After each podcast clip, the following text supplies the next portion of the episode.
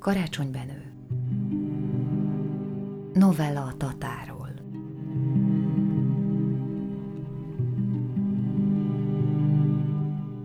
Flamingóné, aki tolvaj cselédlányoknak adott szállást, óbégatva hajtotta össze a két darab lábra valót. Mert éjfélkor átjött ő is segédkezni a pakoláshoz egy meleg kávé reménységében. Összekarmolt arcú, zilált asszonyság volt ez a Flamingóné, de most jóságos szavakat használt, és okos útbaigazításokat szolgáltatott a fehér népek ellen. A törékeny öregnek pedig potyogtak a szívéből a könnyek, és a kuffert átkötötte egy vastag spárgával. Ő volt a Tata. Egy császárkabátos hüvelykmatyi. Legfeljebb százötven centi magas vicces kis egyéniség, sötétfehér piké mellénnyel és antik ezüst lánccal. Egy nemes fej. Valami jó ízű rübezál paródia. Most azonban csak egy szerény, vérző Tata, aki gyereknagyságú kezeivel húzta a spárgát a rozoga bőrönt felett, és férfias komolysággal bíztatta a fiát, mert a fia, akit Jonatánnak hívtak, letette az érettségit.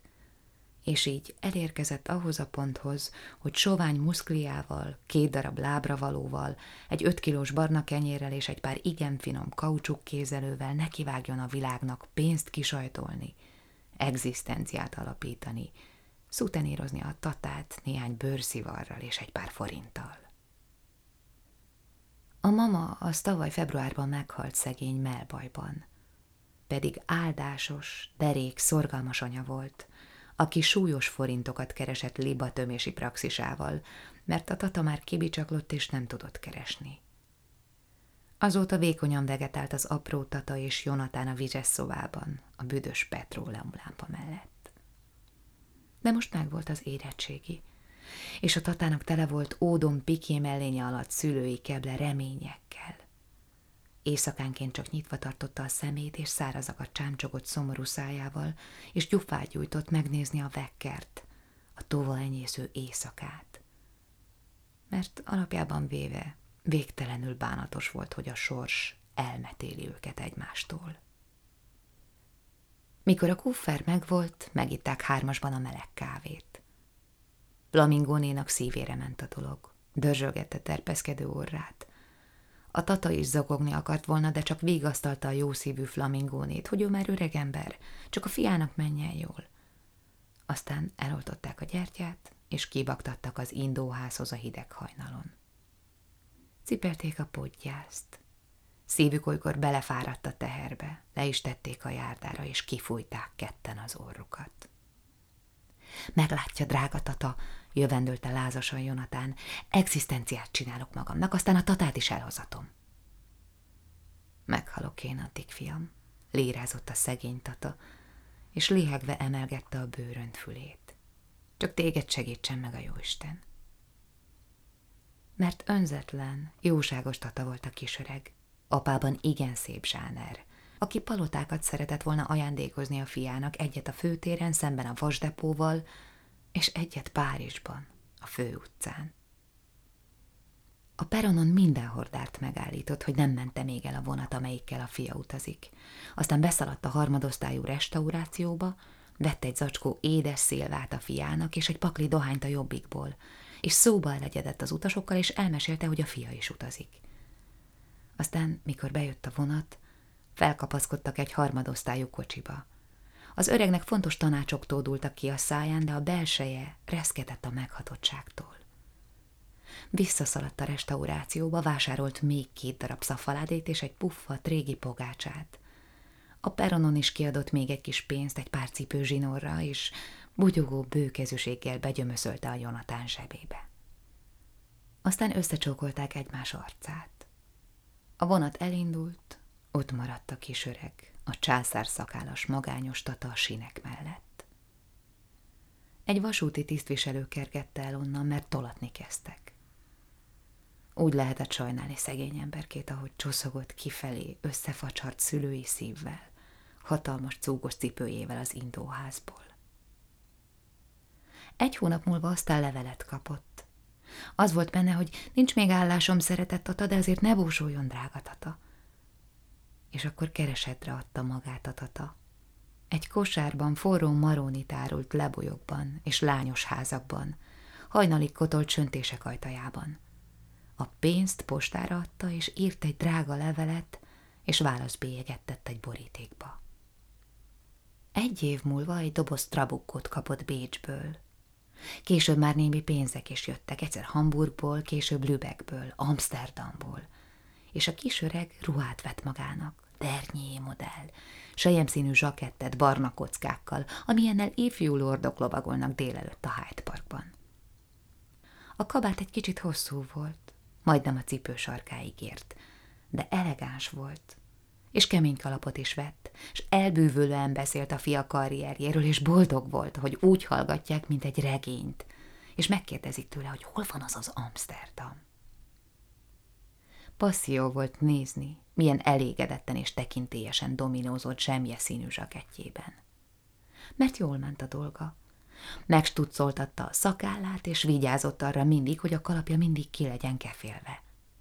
Mert tartozott ezzel a fiának, aki egészséges fogaival átharapta magát a szegénység és névtelenség rossz ízű kása falán, kartelleket csinált és bonyolított, és mikor már nagyon magasan volt, a titkárjával magához telefonáltatta a tatát esküvő folytán.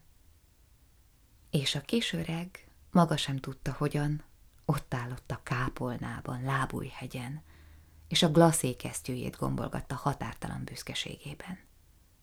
A zenét egy mezoszoprán kamaraénekesnő és egy többszörösen kitüntetett orgonista szolgáltatták. A nőkön antik ékszerek csüngtek, a levegő az csodás volt, és egy újságíró töltőtollal jegyzeteket csinált a háttérben.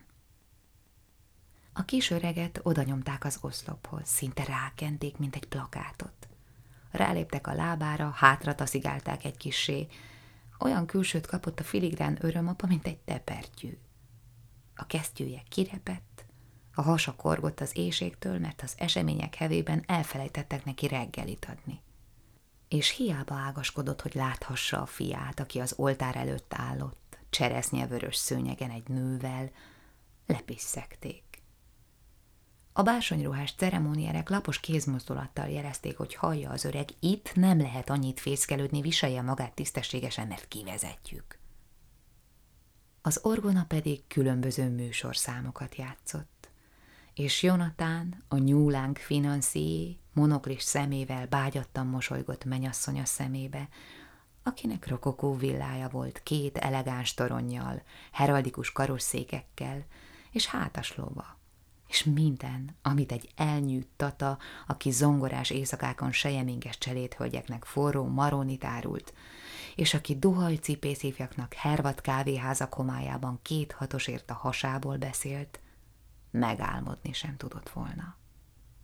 Mert azt elfelejtettem felvenni a rubrikába, hogy a finom kis emberke, akit bevezényeltek egy hevenyészet frakköltöny pazar eleganciájába, hogy egy holland kapitalistához hasonlítson, akinek rakományai úsznak a tengeren, és akit most lenéztek, odakentek az oszlop spirálisan felkanyargó frízeihez, régen a cirkuszban működött, mint attrakció.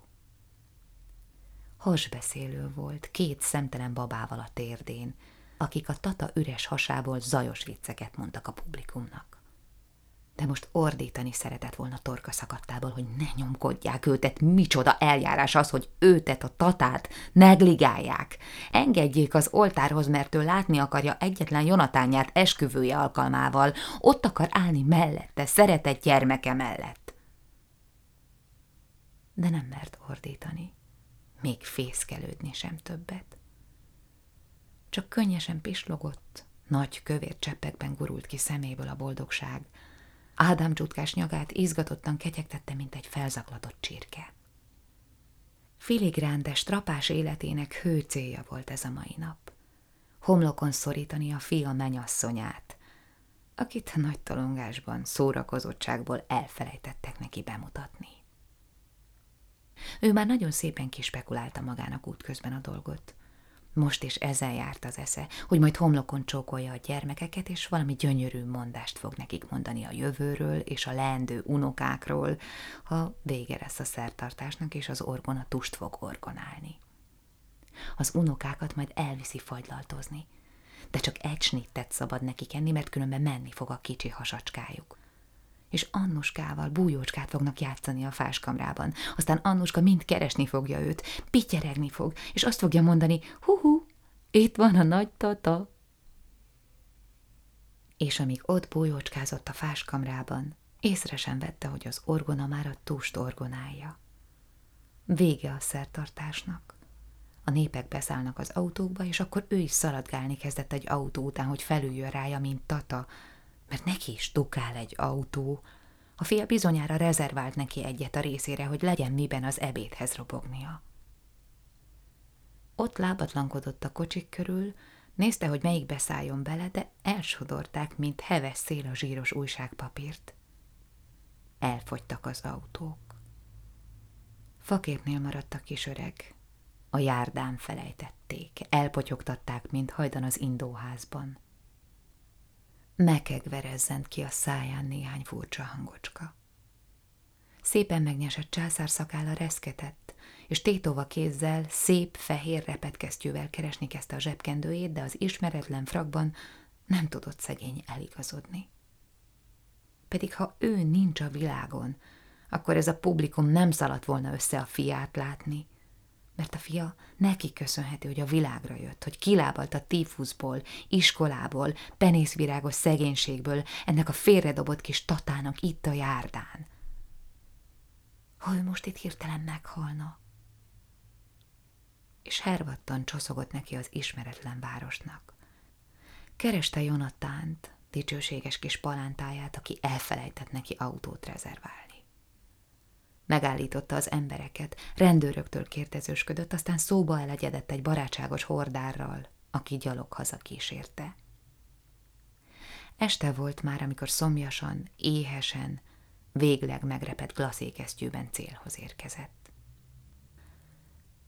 Üljön le, tata, és egyék valamit, mondta neki a fia szórakozottan, és bevezette a vendégek közé, és észrevétlenül leültette egy hosszú asztal végébe. A tata meg volt most hatva. Némán rázogatta a fia kezét, aki ilyen jó volt hozzá. Halat hagyott neki, meg egy kis fácánt. Nagy darab kenyeret evett a fácánhoz, tokai bort ivott hozzá, és ragyogó arccal hallgatta a különböző felköszöntőket. Gyönyörűen érezte magát a kis öreg a vendégkoszorúban. Roppant büszke volt a fiára, akiről annyi jót mondtak az előkelő emberek. Nagyon jó kedve kerekedett. Ő is a pohara után nyúlt, mert úgy találta, hogy neki, a tatának is van egy kis beleszólása a dologba. Úgy illik, hogy ő is felemelje a poharát. Kijönti a szívét. Hadd lássák, milyen egy szerető, hűséges tata. Készült is felállani, de a fia rémülten intett neki a fejével. Alig vette észre, csak mikor felállott, akkor húzta valaki vissza a frakjánál fogva. Kissé megsértődött.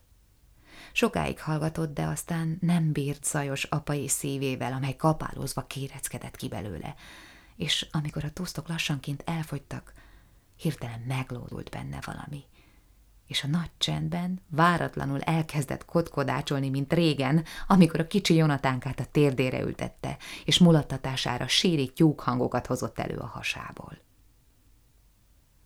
A vendégek meglepetten néztek egymásra. Sejtelmük sem volt, honnan jön a szakadatlan kotkodácsolás.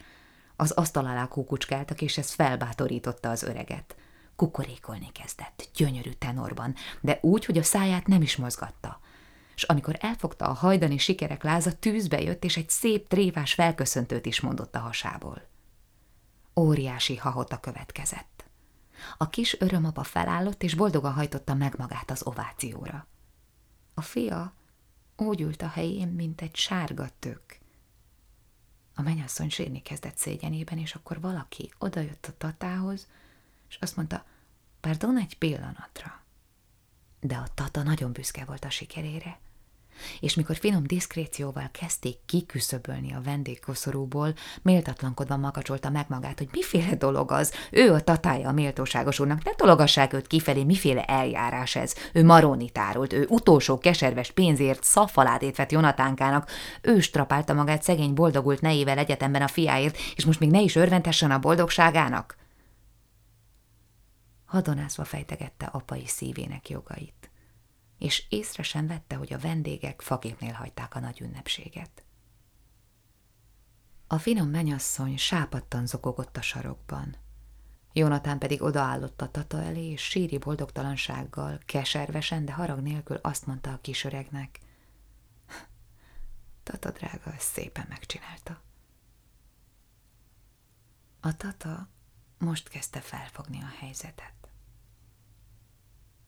Állt, állt, nézett, nézett, az álla elkezdett citerázni.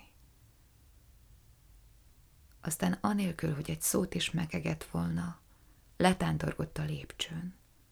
Vitte, vonzolta magával megdöbbent bőgő szívét, leült egy sarokkőre a magános éjszakában, és ott sokszor, hangosan azt mondta magának: Te hasbeszélő, te Schwarzkünstler, te öreg disznó.